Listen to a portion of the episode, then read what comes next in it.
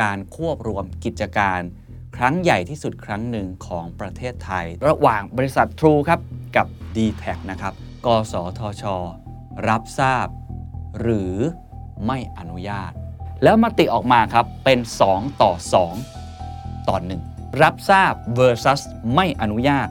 สิ่งที่เลวร้ายยิ่งกว่าการอนุญาต ให้ควบรวม True d t แทกสทช มาถูกทางครับ ที่ได้ปฏิบัติตามกฎหมายอย่างถูกต้อง ต้องยอมรับว่าประธานบอร์ดมีภาวะผู้นำสูงมาก กล้าตัดสินใจในเรื่องยากที่สังคมจับจ้อง และมีธงไว้อยู่แล้ว ก็คือสภาองค์กรของผู้บริโภคเตรียมขอคุ้มครองฉุกเฉินพร้อมกันนี้เขายังได้ร้องไปถึงปปชเหตุที่กรรมการกสทช ปฏิบัติหน้าที่โดยไม่ชอบเขาถือว่าน่าผิดหวังที่สุดสำหรับผู้บริโภค This is the Standard Podcast. The Secret Sauce. Executive Espresso สวัสดีครับ ผมเคนนักคริน และนี่คือ The Secret Sauce Executive Espresso สรุปความเคลื่อนไหวในโลกเศรษฐกิจธุรกิจ แบบเข้มข้นเหมือนเอสเปรสโซให้ผู้บริหารอย่างคุณไม่พลาดประเด็นสำคัญ The Standard Economic Forum 2022 Age of Tomorrow เศรษฐกิจไทยบนปากเหว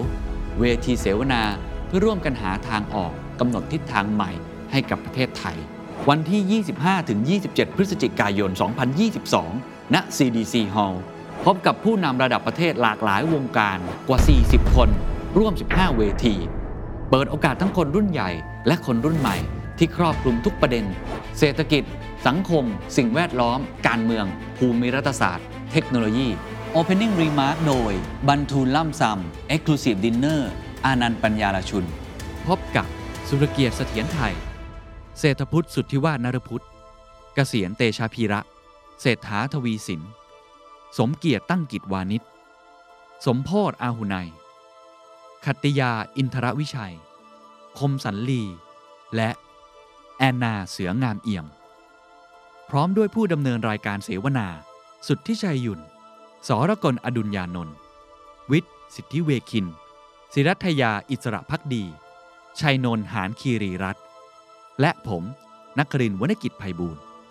บัตรมี 2 แบบครับ แบบแรกออนกราวเข้าชมงาน 3 วันเต็มราคา 20,000 บาท รับชมสดในสถานที่จริงตลอด 3 วัน Exclusive Q&A ทุกเซสชั่น รับสรุปเนื้อหาในรูปแบบ Visual Drawing Real Time ที่งาน รับชมย้อนหลังได้ถึง 3 เดือนเต็ม Networking Coffee Lounge ภายในงาน และพิเศษสุดสำหรับผู้ที่ซื้อบัตรออนกราวเท่านั้น Exclusive Dinner แบบที่ 2 Live Stream มีตั้งแต่บัตรเข้าชมงาน 3 วันราคา 3,900 บาท 1 วันราคา 1,500 บาท นักเรียนนักศึกษาเข้าชมงาน 3 วันราคาเพียง 900 บาท รับชมสดทางออนไลน์ตลอด 3 วันเต็ม สรุปบทเรียนทุกเซสชั่น รับชมย้อนหลัง 3 เดือนเต็ม The Standard Member รับส่วนลดประเภท Live Stream 10%บัตร Early Bird ราคาพิเศษ 2,500 บาท ซื้อบัตรได้แล้ววันนี้ที่ไทยติ c ก e t เมเจอร์เราช้าไปกว่านี้ไม่ได้แล้วครับ นี่คือช่วงเวลาสำคัญโอกาสสำคัญ วินาทีสำคัญ มาร่วมกันหาทางออกกำหนดทิศทางใหม่ และพาประเทศไทย ข้ามหุบเหวนี้ไปด้วยกันนะครับ The Standard Economic Forum 2022 Age of Tomorrow เศรษฐกิจไทยบนปากเหว ควบรวม d t a c True ผ่านฉลุย กสทช รับทราบ หรือ ไม่อนุญาต แล้วมติจาก 2 ต่อ 2 ต่อ 1 กลายเป็น 3 ต่อ 2 คืออะไร ผลกระทบที่จะเกิดขึ้นหลังจากนี้เป็นอย่างไร คงไม่ต้องพูดถึงแล้วนะครับ กับการควบรวมกิจการครั้งใหญ่ที่สุดครั้งหนึ่งของประเทศไทย ถือได้ว่าเป็นดีลที่ทุกคนจับตามาก ๆ ในแวดวงโทรคมนาคม และในประเทศไทย ก็คือระหว่างบริษัท True ครับ กับ d t แทนะครับ เมื่อวานนี้วันที่ผมอัดเนี่ยนะฮะวันที่ 20 ตุลาคม ที่ประชุมกสทช ได้พิจารณาการรวมกิจการ ระหว่าง True และ d t แทออกมาเรียบร้อยนะครับ ผมคิดว่าตอนนี้ทุกท่านน่าจะทราบผลอยู่แล้วว่าโอเค ได้ไปต่อ แต่วันนี้ผมคิดว่ามีเรื่องที่เราจะต้องพูดคุยกัน ต้องวิเคราะห์กัน ต้องแสดงความคิดเห็นกัน ผมจะแบ่งเป็น 2ส่วน ส่วนแรกคือแฟกต์ครับผมจะเอาข้อเท็จจริง มาอธิบายให้กับทุกท่านฟังอย่างง่าย ๆ เพราะต้องบอกตามตรงมันค่อนข้างซับซ้อนนิดหนึ่งตอนผมอ่านมติของ กสทชเนี่ยก็ต้องอ่านหลายครั้ง เพราะว่าเราอาจจะต้องทำความเข้าใจเรื่องตัวกฎหมายนิดหนึ่งในขณะที่ part ที่2ครับก็จะเป็น part ที่พูดเรื่องความคิดเห็นหรือว่า opinion ของหลากหลายภาคส่วนเลยนะครับ ซึ่งผมต้องบอกทุกท่านว่า ถ้าอยากรู้ fact อย่างเดียว ฟังแค่ part แรกได้ครับ แล้วไปคิดต่อเองได้ แต่ถ้าเกิดว่าอยากได้ความคิดเห็นจากหลากหลายคนในแต่ละวงการ ก็ฟังอันที่ 2 ต่อได้นะครับ เดี๋ยวค่อยๆ ไล่เรียงกันไปนะครับ ไปพาร์ทแรกก่อนครับ 20 ตุลาคมนะครับ ที่ประชุมกสทช ได้พิจารณาการรวมกิจการระหว่างบริษัท True Corporation จำกัดมหาชน และบริษัท Total Access Communication จำกัดมหาชน ก็คือ True กับ d t แทใช้เวลาถึง 11 ชั่วโมงนะครับ โดยเขาบอกว่าเป็นเรื่องที่ต้อง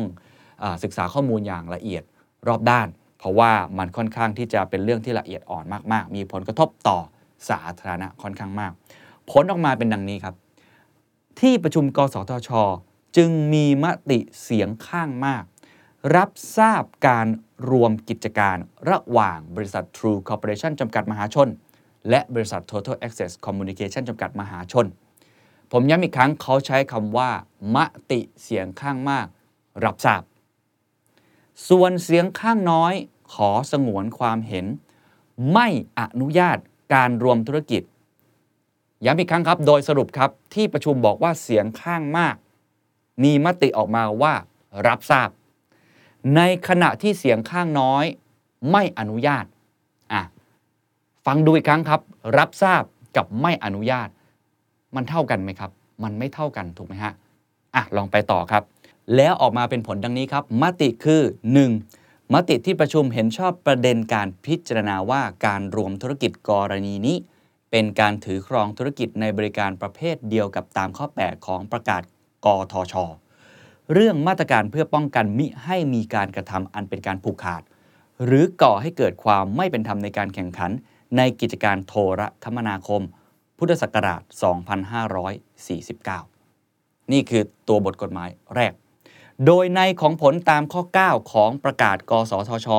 เรื่องมาตรการกำกับดูแลการควบรวมกิจการในกิจการโทรคมนาคม และให้พิจารณาดำเนินการตามประกาศฉบับปี 2561 หรือไม่ เพราะฉะนั้นสังเกตดูดีๆครับทุกท่านมันมี 2 ข้อกฎหมายนะ ข้อแรกอย่างที่ผมกล่าวไปแล้วคือเรื่องของข้อ 8 กทช ในเรื่องของพศ 2549 อีกอันหนึงคือของ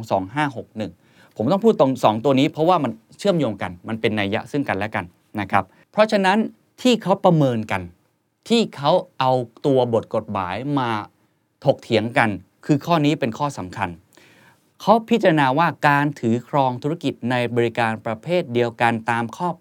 8 เรื่องมาตรการเพื่อป้องกันมิให้มีการกระทำอันเป็นการผูกขาด หรือก่อให้เกิดความไม่เป็นธรรมในการแข่งขันในกิจการโทรคมนาคม พุทธศักราช 2549 หรือไม่ คือเขาดูกันตรงนี้ พูดง่ายๆ เขาดูกันว่า ถือว่าเป็นนะฮะถือว่าเป็นการถือครองธุรกิจในประเภทเดียวกันหรือไม่ ถ้าถือครองในประเภทเดียวกัน ก็แสดงว่าการที่จะควบรวมกันทำไม่ได้ ถูกไหมฮะ เพราะว่า True กับ d t แททำเหมือนกัน ถ้าเห็นแบบนี้นะ อีกแบบหนึ่งถ้าตีความออกมาแล้วบอกว่า ถือว่าเป็นธุรกิจที่ไม่ถือครองธุรกิจในบริการประเภทเดียวกัน ก็แสดงว่ามีโอกาสจะควบรวมกันได้อะนั้นเขาตีความที่ตัวบทกฎหมายตรงนี้ แล้วมติออกมาครับเป็น 2 ต่อ 2 ต่อหนึ่งทำไมถึงเป็นอย่างนั้น มติออกมา 2 เสียงแรก คือศาสตราจารย์คลินิกนายแพทย์สารณะ บุญใบชัยพฤกษ์ซึ่งเป็นประธานกสทช และคนที่ 2 นายต่อพงเสลานนท์กรรมการกสทช ด้านการส่งเสริมสิทธิเสรีภาพของประชาชน มีมติว่าการรวมธุรกิจในกรณีนี้ ไม่เป็นการถือครองธุรกิจในประเภทเดียวกันสองคนนี้มองว่าไม่เป็น เพราะฉะนั้นแสดงว่า 2 คนนี้เนี่ยมองว่าอะมีโอกาสจะควบรวมได้ เพราะว่าถือว่าไม่เป็น 2. ครับ ดรพิรงรอง รามสูตรกรรมการกสทช ด้านกิจการโทรทัศน์ และรองศาสตราจารย์ ดรสุพัฒน์สุพัชลาสายกรรมการกสทช ด้านเศรษฐศาสตร์ มีมติเห็นว่ากรณีนี้เป็นการถือครองธุรกิจในบริการประเภทเดียวกัน 2 ต่อ 2 แล้วนะครับ 2 ท่านแรกบอกว่าไม่เป็น 2 ท่านหลังบอกว่าเป็นเหลืออีกท่านหนึ่งครับพลอากาศโทดรธนพันธ์ รายเจริญครับกรรมการกสทช ด้านกิจการกระจายเสียง ของดออกเสียง เนื่องจากยังมีประเด็นปัญหาการตีความในแง่กฎหมาย จึงยังไม่สามารถพิจารณาได้อย่างชัดเจน สรุปแล้วมติเลยออกมาว่าเป็น 2 ต่อ 2 ต่อ 1 ครับทำยังไงล่ะครับ ในครั้งนี้ครับไม่มีข้อสรุปครับประธานบอร์ดกสทช ต้องใช้วิธี double vote คือโหวตอีกครั้งหนึ่งนั่นคือการใช้เสียงประธานในการประชุม เพื่อลงมติเห็นชอบ สุดท้ายแล้ว มติเห็นชอบของทางประธาน ก็เลยเอาเสียงนั้นนะฮะที่งดออกเสียงเนี่ยมา double vote อีกครั้ง สรุปออกมาก็เลยกลายเป็น 3 ต่อ 2 เพราะฉะนั้นเราเห็นว่าสำนักข่าวหลายที่เนี่ยจะไม่ได้ใช้คำว่า 3 ต่อ 2 แต่ใช้คำว่า 2 ต่อ 2 ต่อ 1 หรือบางคนอาจจะไม่พูดในเสียงตรงนี้ เพราะว่ามันเป็นการสะท้อนว่าในการบวชครั้งแรก มันคือ 2 ต่อ 2 ต่อ 1อะอันนี้เข้าใจตรงกันนะครับ มติออกมาดังนี้ครับ เพราะฉะนั้นโดยสรุปจึงเห็นว่าที่ประชุมกสทช มีมติรับทราบ รับทราบว่าการควบรวมกิจการระหว่าง True และ d t แทรับทราบสรุปเบอร์นี่คือที่ประชุมสรุปออกมานะครับว่ารับทราบ นอกเหนือจากนั้นเขายังบอกได้ว่าพิจารณาข้อกังวล point of concern 5 ข้อด้วยกันนะครับ ข้อแรกคือด้านอัตราค่าบริการสัญญาให้บริการ ข้อที่ 2 อุปสรรคการเข้าสู่ตลาดขาดประสิทธิภาพการแข่งขัน และการสนับสนุนผู้ประกอบการรายย่อย ข้อที่ 3 คุณภาพการให้บริการ ข้อทีสี่4 การถือครองคลื่นความถี่ การใช้โครงสร้างพื้นฐานร่วมกัน ข้อ 5 เศรษฐกิจของประเทศ นวัตกรรม และความเหลื่อมล้ำทางดิจิทัลก็คือ ต้องไปตรวจสอบเพิ่มเติม ต้องพิจารณากันเพิ่มเติม เป็นข้อที่เขากังวล โดยเฉพาะข้อหนึ่งอัตราค่าบริการสัญญาให้บริการเนี่ยเขามีรายละเอียดเช่น การกำหนดเพดานราคาของอัตราค่าบริการเฉลี่ย ต้องลดลงร้อยละ 12 โดยใช้วิธีการเฉลี่ยราคาใหม่ หรือคงทางเลือกให้ผู้บริโภค โดยให้ 2 แบรนด์แยกจากกัน 3 ปี คงสัญญาณการให้บริการ 2 เจ้าตามเงื่อนไข และข้อตกลงตามระยะเวลาที่กำหนด ต้องประชาสัมพันธ์ ให้สาธารณะคงคุณภาพให้บริการ และค่าบริการที่เป็นธรรม ฮะอะนี่คือทั้งหมดนะครับของมติที่ออกมา ผมขออนุญาตพาไปดูตัวเลขเรื่องของหุ้นนิดนึงนะจะได้เห็นว่าผลกระทบนักลงทุนเขามองยังไง ในวันที่เขามีการพิจารณาโอ้โหราคาก็ผันผวนตลอดทั้งวันนะครับ วันที่ 20 ตุลาคมเนี่ยดีแทเปิดที่ 46.75 แล้วก็ย่อตัวลงไปอยู่ที่ 45.25 ก่อนที่จะปิดที่ 46 นะฮะ ส่วน True เนี่ยราคาอยู่ที่ 5.15 แล้วก็ย่อตัวไปปิดที่ 5.1 ส่วนวันที่ผมอัดคือวันที่ 21 ตุลาคม คือหลังจากนั้นเนี่ยราคาประมาณบ่ายๆ ที่ผมอัดอยู่เนี่ยนะฮะ ของ d t แทเนี่ยเมื่อกี้ปิด 46 ใช่ไหมอยู่ที่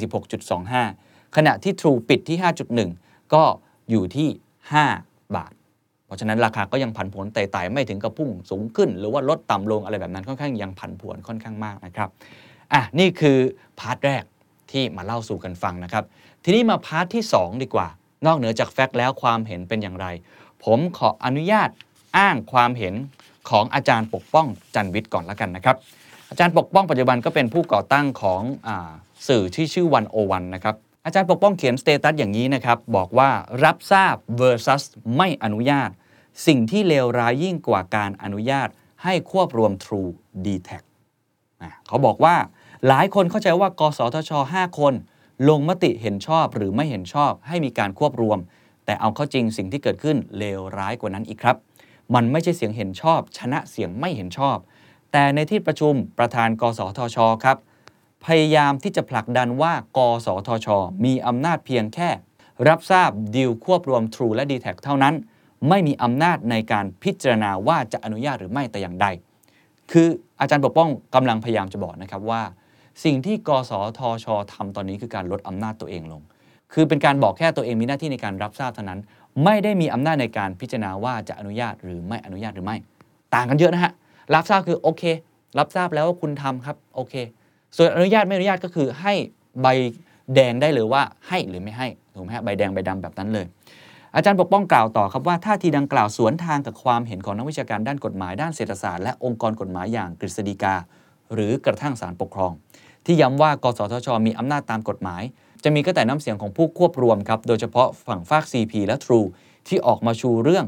กสทช ไม่มีอำนาจอนุมัติเสมอต้นเสมอปลาย จนนาทีสุดท้าย เรียกว่าท่องคาถากสทช ไม่มีอำนาจ อาจารย์ปกป้องอธิบายต่อครับว่ามาที่ตัวเรื่องกฎหมายก่อน ว่ากสทช นั้นมีอำนาจแน่ๆอาอาจารย์ปกป้อง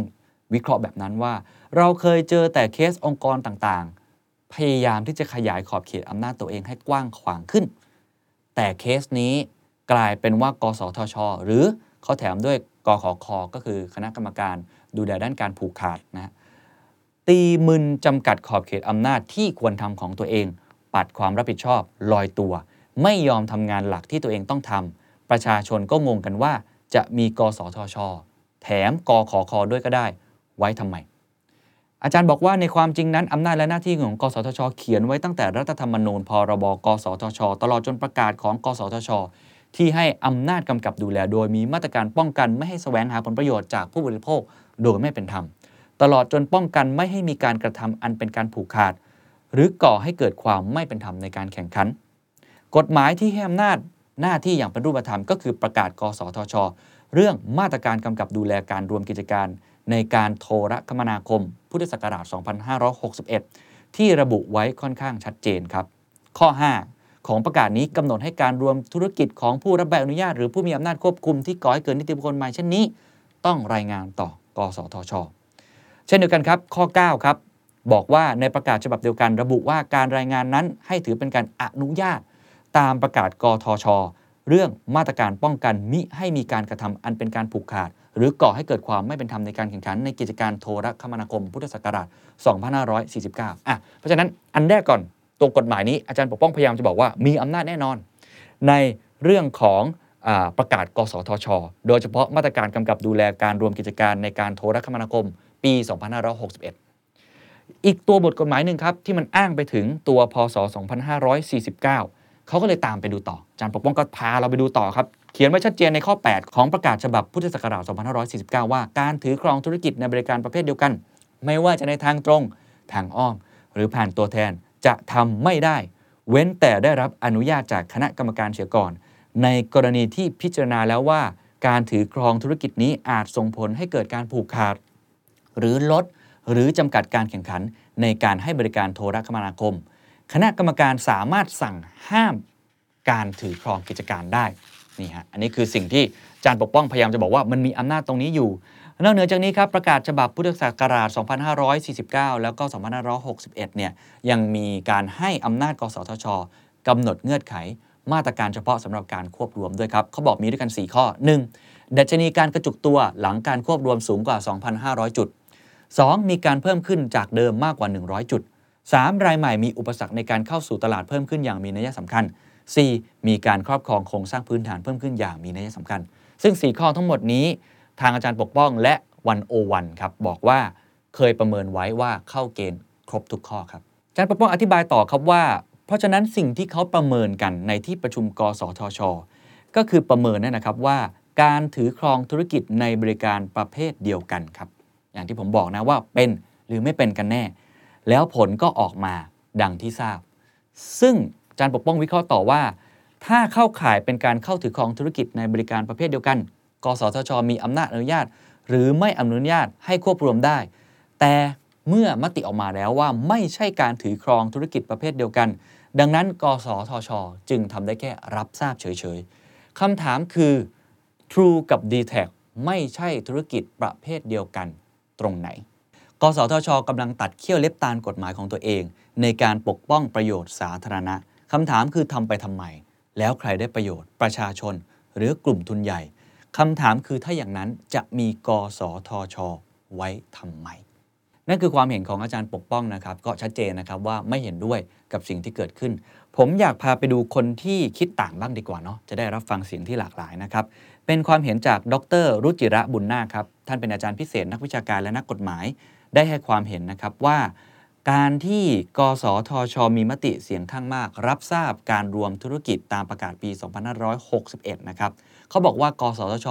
มาถูกทางครับ ที่ได้ปฏิบัติตามกฎหมายอย่างถูกต้อง และสอดคล้องตามความเห็นของคณะกรรมการกฤษฎีกา ทั้งนี้เพราะการควบรวม True และ d t แทเป็นการที่ 2 บริษัทควบรวมกัน และเกิดเป็นบริษัทใหม่ก็คือ A บวก B เท่ากับ C ซึ่งเป็นกรณีที่เรียกว่า amalgamation ไม่มีฝ่ายใดฝ่ายหนึ่งเข้าไปมีอำนาจ take over หรือควบคุมในผู้รับใบอนุญาตอีกฝ่าย แต่เป็นการควบรวมกันและเกิดเป็นบริษัทใหม่ ตามประกาศจึงไม่ได้กำหนดให้กสทช นั้น มีอำนาจอนุญาตหรือไม่อนุญาต แต่ยังคงมีอำนาจในการกำหนดมาตรการเฉพาะเพื่อประโยชน์สาธารณะ ดังนั้นจึงต้องยึดตามประกาศของกสทช ปี 2561 ซึ่งระบุไว้ชัดเจนว่ากสทช ไม่มีอำนาจพิจารณาอนุญาต หรือไม่อนุญาตการรวมกิจการ แต่มีอำนาจกำหนดเงื่อนไขหรือมาตรการเฉพาะ เพื่อป้องกันความเสียหายต่อประโยชน์สาธารณะ สอดคล้องกับผลการศึกษาของจุฬาลงกรณ์มหาวิทยาลัยที่ กสทช ได้ให้ศึกษาวิจัยในเรื่องนี้ และข้อสรุปของคณะกรรมการกฤษฎีกา ซึ่งเป็นองค์กรที่ให้ความเห็นและให้คำปรึกษาทางกฎหมายแก่รัฐบาล และหน่วยงานทางราชการ ทั้งสองหน่วยงานมีบทสรุปที่สอดคล้องกันว่า กสทช ต้องพิจารณาตามประกาศของกสทช พุทธศักราช 2561 ดังนั้น กสทช จึงมีหน้าที่รับทราบเพียงเท่านั้น แต่ไม่ได้มีอำนาจว่าจะอนุญาตหรือไม่อนุญาตให้ควบรวม ทั้งนี้ทางอาจารย์นะครับบอกว่าต้องขอชื่นชมประธาน กสทช ที่มีภาวะผู้นำสูง กล้าตัดสินใจชี้ขาด ให้เดินตามกฎหมายประกาศปี 2561 และไม่เลือกปฏิบัติ จึงถือเป็นทางออกที่ถูกต้องนะครับ ทางอาจารย์รุจิระบุญนาคนะครับยังให้ความเห็นต่อด้วยนะครับว่า ต้องยอมรับว่าประธานบอร์ดมีภาวะผู้นำสูงมาก กล้าตัดสินใจในเรื่องยากที่สังคมจับจ้อง และมีธงไว้อยู่แล้ว ถือว่าประธานบอร์ด กสทช ได้นำพาคณะกรรมการ กสทช ให้ทำหน้าที่ถูกต้องตามที่กฎหมายบัญญัติ ทั้งนี้เพราะกสทช เป็นองค์กรอิสระที่อยู่ภายใต้กฎหมาย และคณะกรรมการ กสทช ก็ถือเป็นเจ้าพนักงานของรัฐ ตามพระราชบัญญัติประกอบรัฐธรรมนูญว่าด้วยการป้องกัน และปราบปรามการทุจริตพุทธศักราช 2561 ครับ นั่นคือความเห็นจากอีกท่านหนึ่งนะครับ ผมมีอีกสักความเห็นหนึ่งแล้วกันนะครับ เป็นคุณสุพิญญากลางนรงประธานอนุกรรมการด้านการสื่อสารโทรคมนาคม และเทคโนโลยีสารสนเทศ สภาองค์กรของผู้บริโภค หรือว่าสภาผู้บริโภคนะครับ อันนี้ผมได้ไปสัมภาษณ์ท่านมานะครับ ท่านให้ความเห็นว่าค่อนข้างอึ้งแล้วก็ผิดหวัง เพราะมติกรณี True ควบรวม d t แทของกสทช นั้น คลุมเครือไม่ชัดเจน เป็นสีเทาๆ ไม่เรียกว่ากสทช ไฟเขียว แต่เป็นไฟดับมากกว่า ดูอนาคตมืดมน เพราะมีมติออกมาว่า 2 ต่อ 2 ต่อ 1 ระหว่างรับทราบ 2 คัดค้าน 2 งดออกเสียง 1 แต่กลายมาเป็นเสียงข้างมาก 3 เสียงได้ เพราะประธานโหวตซ้ำแม้จะอ้างข้อบังคับให้ทำได้ แต่มีคำถามเรื่องความชอบธรรม โดยเฉพาะกรณีที่มีผลกระทบรุนแรงกว้างขวางต่อผู้ใช้บริการมือถือทุกคน และมีเสียงคัดค้านอื้ออึงจากหลายส่วน จริง ๆ กสทช ควรลงมติไปเลยว่าเห็นชอบให้ควบรวม หรือไม่ควบรวม เพราะอะไรให้ชัดเจน แต่มติออกมาแบบนี้ ทางคุณสุปัญญามองว่าไม่สง่างาม ทั้งที่เป็นหน้าที่ตามกฎหมาย กสทช ต้องกำกับดูแลการผูกขาด การลดอำนาจเหลือแค่รับทราบ เพราะตีความว่า True กับ d t แท ไม่ถือเป็นการควบรวมกิจการประเภทเดียวกัน อันนี้ตกใจมากกว่าว่าใช้ตรกกะอะไร หรือแค่เลี่ยงบาลีให้พ้นผิดทางกฎหมาย ที่สำคัญกรณีนี้จะเป็นบรรทัดฐานไปสู่กรณีการรวมเน็ตบ้านของ AIS และ 3BB หรือกรณีอื่นๆ ต่อไปทำให้เกิดภาวะสุญญากาศในตลาดโทรคมนาคม ใครอยากทำอะไรก็ทำผู้บริโภคก็รับชะตากรรม เพราะไม่รู้จะหันไปพึ่งใคร ทางเรื่องลดลง ภาพรวมคือถดถอย ไปกว่า 20 ปีที่แล้ว เหลือผู้ให้บริการรายใหญ่ เพียง 2 ราย มีความเสี่ยงสูงที่การแข่งขันนั้นจะน้อยลงทำให้เอกชนมีอำนาจเหนือตลาด ราคาบริการสูงขึ้น และกระทบต่อสิทธิการสื่อสารของพลเมืองในภาพรวมครับ ลองไปฟังอีกสักความเห็นหนึ่งแล้วกันนะครับพอดีว่าทางคณะกรรมการของกสทชเนี่ยเขายังไม่ได้ออกมาให้ความเห็นกันสักเท่าไหร่ ก็มีท่านหนึ่งนะครับที่ออกมาให้ความเห็นค่อนข้างเร็วนะครับ ก็เลยขออนุญาตเอามา นะครับเล่าต่ออีกสักเล็กน้อยละกัน คุณพี่รงรองรามสูตรครับก็ถือว่าเป็นหนึ่งในสองเสียงคณะกรรมการนะครับที่มีมติมองว่าไม่อนุญาตไม่อนุญาต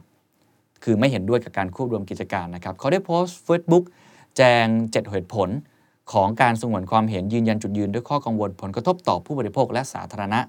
จากแนวโน้มของสภาวะการแข่งขันที่จะเป็นปัญหาหลังการควบรวมนะครับ ซึ่งบางเหตุผลนะครับผมขอยกมาจาก 7 ข้อแล้วกัน อย่างข้อแรกเนี่ยเขาบอกว่าพอควบรวมกันแล้วเนี่ยจะกลายเป็นผู้ประกอบธุรกิจที่มีความสัมพันธ์กันทางนโยบาย หรืออำนาจสั่งการเหมือนเป็นหน่วยธุรกิจเดียวกัน ที่ไม่มีการแข่งขัน ระหว่างกันตามหลักเกณฑ์ของคณะกรรมการการแข่งขันทางการค้า ก็ทำให้ตลาดนี้เหลือผู้ประกอบรายใหญ่เพียง 2 ราย ก็คือสภาวะดูโอโพลีนะฮะหรือข้อที่3ครับท่านบอกว่าการบรรเทาผลกระทบที่เกิดขึ้นจากการรวมกิจการ ภายใต้เงื่อนไขหรือมาตรการเฉพาะต่างๆ ที่บังคับ ผู้ขอรวมกิจการนั้นไม่น่าจะช่วยเพิ่มระดับการแข่งขันในตลาดได้ และอาจเป็นไปได้ยากในภายหลังจากการควบรวม โดยในส่วนของกสทช ก็จะต้องใช้อำนาจทางกฎหมายและทรัพยากรในการกำกับดูแลอย่างมาก โดยไม่อาจคาดหมายได้ว่า เงื่อนไขหรือมาตรการเฉพาะจะส่งผลให้เกิดการแข่งขันในตลาด ได้เช่นเดียวกับที่เคยมีอยู่ก่อนการควบรวมหรือไม่ ก็คือมันมี point of concern 5 ข้อที่ผมอ่านไปช่วงต้นจำได้ไหมครับมติกสทชเนี่ยแต่ว่าทางกรรมการกสทช ท่านนี้นะครับคุณพิรงรองมองว่ามันอาจจะทำให้เกิดการบรรเทาผลกระทบเนี่ยค่อนข้างยากนะเป็นไปได้ยากเอางี้แล้วกันนะครับ หรือว่าในข้อที่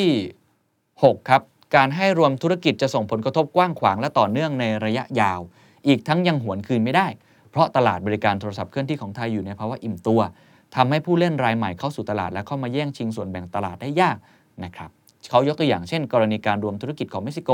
และฟิลิปปินส์ก็แสดงให้เห็นนะครับว่ากรณีต่างประเทศเป็นเรื่องยากที่จะหวนคืนจากภาวะผูกขาด โดยผู้ประกอบการ 1 หรือ 2 รายไปสู่สภาพการแข่งขันก่อนการรวมธุรกิจนะครับส่วนข้อ7ครับบอกว่าหนึ่งในผู้ขอรวมธุรกิจมีความสัมพันธ์ทางธุรกิจใกล้ชิดกับกลุ่มธุรกิจครบวงจรก็คือ conglomerate นะฮะรายใหญ่ ซึ่งครอบครองตลาดสินค้าและบริการในระดับค้าปลีกและค้าส่งของประเทศ จึงมีโอกาสที่จะขยายตลาดโดยใช้กลยุทธ์ขายบริการแบบเหมารวม ส่งผลให้เกิดการแข่งขันที่ไม่เท่าเทียมกันกับผู้ประกอบการรายอื่นครับ นั่นคือทั้งหมดของความเห็นที่ผมลองรวบรวมมาให้กับทุกท่านดูนะครับคำถามต่อมาคือแล้วยังไงต่อฮะจะต้องติดตามอะไรต่อ มันจะมีผลกระทบอะไรเกิดขึ้นต่อเนื่อง เอาจากฝั่งกสทช ก่อนนะครับ ก็เขาที่ประชุมเขาเห็นชอบกำหนดกลไกในการติดตาม แล้วก็ประเมินผลการรวมธุรกิจก็คือมองต่อเนื่องไปและหน้าว่ามอนิเตอร์ต่อไป เขาบอกอย่างนี้เขาบอกว่า การรายงานผลการประกอบธุรกิจ ภายใต้การดำเนินการตามกำหนดระยะเวลาและเงื่อนไขที่ได้รับจากกสทช ทุกๆ 6 เดือน ในระยะเวลาอย่างน้อยอีก 5 ปี ก็คือทุกเดือนต้องมารายงานกสทชนะครับแล้วก็ภายหลังการรวมธุรกิจแล้ว หากกสทชเนี่ยพิจารณาหรือได้รับการร้องเรียนนะว่ามีเรื่องของการปลูกขาดลดหรือจำกัดการแข่งขันอะไรแบบนี้นะครับ ก็ทำให้เงื่อนไขหรือมาตรการเนี่ยเฉพาะมันไม่เหมาะสมหรือไม่มีประสิทธิภาพ กสทช ก็อาจจะระงับได้นะ ยกเลิกได้นะ หรือปรับปรุงเงื่อนไขหรือมาตรการเฉพาะใหม่ก็ได้ตามความเหมาะสม แล้วก็จำเป็นก็คือ แน่นอนให้ดำเนินการต่อไปมารายงานบ้าง แต่ถ้ามันมีคนมาร้องเรียน ก็สามารถที่จะเปลี่ยนแปลงผลในการมีมติในครั้งนี้ได้นะครับ ส่วนฝั่งภาคประชาชนนะครับ ที่เราเห็นแน่ ๆ ออกมาเลยทันทีก็คือสภาองค์กรของผู้บริโภคนะครับเตรียมขอคุ้มครองฉุกเฉินนะครับเเขาออกมาอย่างนี้เขาบอกว่าแสดงความผิดหวังกับกสทช ที่ไม่ใช้อำนาจตัวเอง ตอนนี้เรื่องไปอยู่ชั้นศาลแล้วครับเขาเตรียมขอให้ศาลปกครองไต่สวนฉุกเฉิน และมีคำสั่งคุ้มครองชั่วคราวก่อนมีคำพิพากษา กรณีกสทช นั้นอนุญาตการควบรวม True และ d t แท็พร้อมกันนี้เขายังได้ร้องไปถึงคณะกรรมการป้องกัน และปราบปรามการทุจริตแห่งชาติหรือปปช เหตุที่กรรมการกสทช ปฏิบัติหน้าที่โดยไม่ชอบ ในการพิจารณาการควบรวมกิจการประเภทเดียวกันในครั้งนี้ โดยเฉพาะประธานกสทช ที่มาจากด้านการคุ้มครองผู้บริโภค เขาถือว่าน่าผิดหวังที่สุดสำหรับผู้บริโภคครับนี่คือทั้งหมดนะครับของเรื่องราวดีลควบรวมกิจการระหว่าง True และ d t แทนะครับผมสรุปอีกครั้งหนึ่งมติออกมานะครับ2ต่อ 2 ต่อ 1 แต่ใช้ double vote เพราะว่า 1 คนสุดท้ายนั้นงดออกเสียง ก็สรุปแล้วก็คือ ผ่านมาได้ ซึ่งมติในครั้งนี้ชัดเจนออกมาแล้วคือการรับทราบ ไม่ใช่การอนุญาตหรือไม่อนุญาตอำนาจกสทช บอกมาชัดเจนว่าคือการรับทราบ แล้วก็จะมีการติดตามต่อ โดยที่โดยมี point of concern หรือมีเงื่อนไขเฉพาะอีก 5 ข้อด้วยกันนะครับฟังความเห็นก็เห็นชัดเจนมีทั้งเห็นด้วยและไม่เห็นด้วยฟังไม่เห็นด้วย ก็ต้องบอกว่าเอออำนาจกสทช มีแค่นี้เองจริง ๆ หรือ อันนี้เป็นการปฏิบัติหน้าที่โดยไม่ชอบใช่หรือไม่ ทำไมไม่ปฏิบัติหน้าที่โดยที่มีอำนาจของตัวเอง ว่าอนุญาตหรือไม่อนุญาต อันนี้ก็แล้วแต่คนนะครับ ส่วนคนที่เห็นด้วยก็บอกว่าเออนี่เป็นการกระทำที่ถูกต้องแล้วกสทชไม่ได้มีอำนาจในการบอกว่าอนุญาตหรือไม่อนุญาต มีแค่รับทราบเท่านั้นเองนะครับก็ต้องติดตามกันต่อไปนะครับ ว่าดีลนี้จะมีผลกระทบสืบเนื่องต่อผู้บริโภคอย่างพวกเราอย่างไร และจะกลายเป็นบรรทัดฐาน หลังจากนี้ของการควบรวมกิจการในประเทศไทยหรือไม่อย่างไร หรือทุกท่านมีความเห็น ว่าเหตุการณ์ในครั้งนี้มันสะท้อนอะไรในสังคมไทย ลองคอมเมนต์กันเข้ามาได้ สวัสดีครับ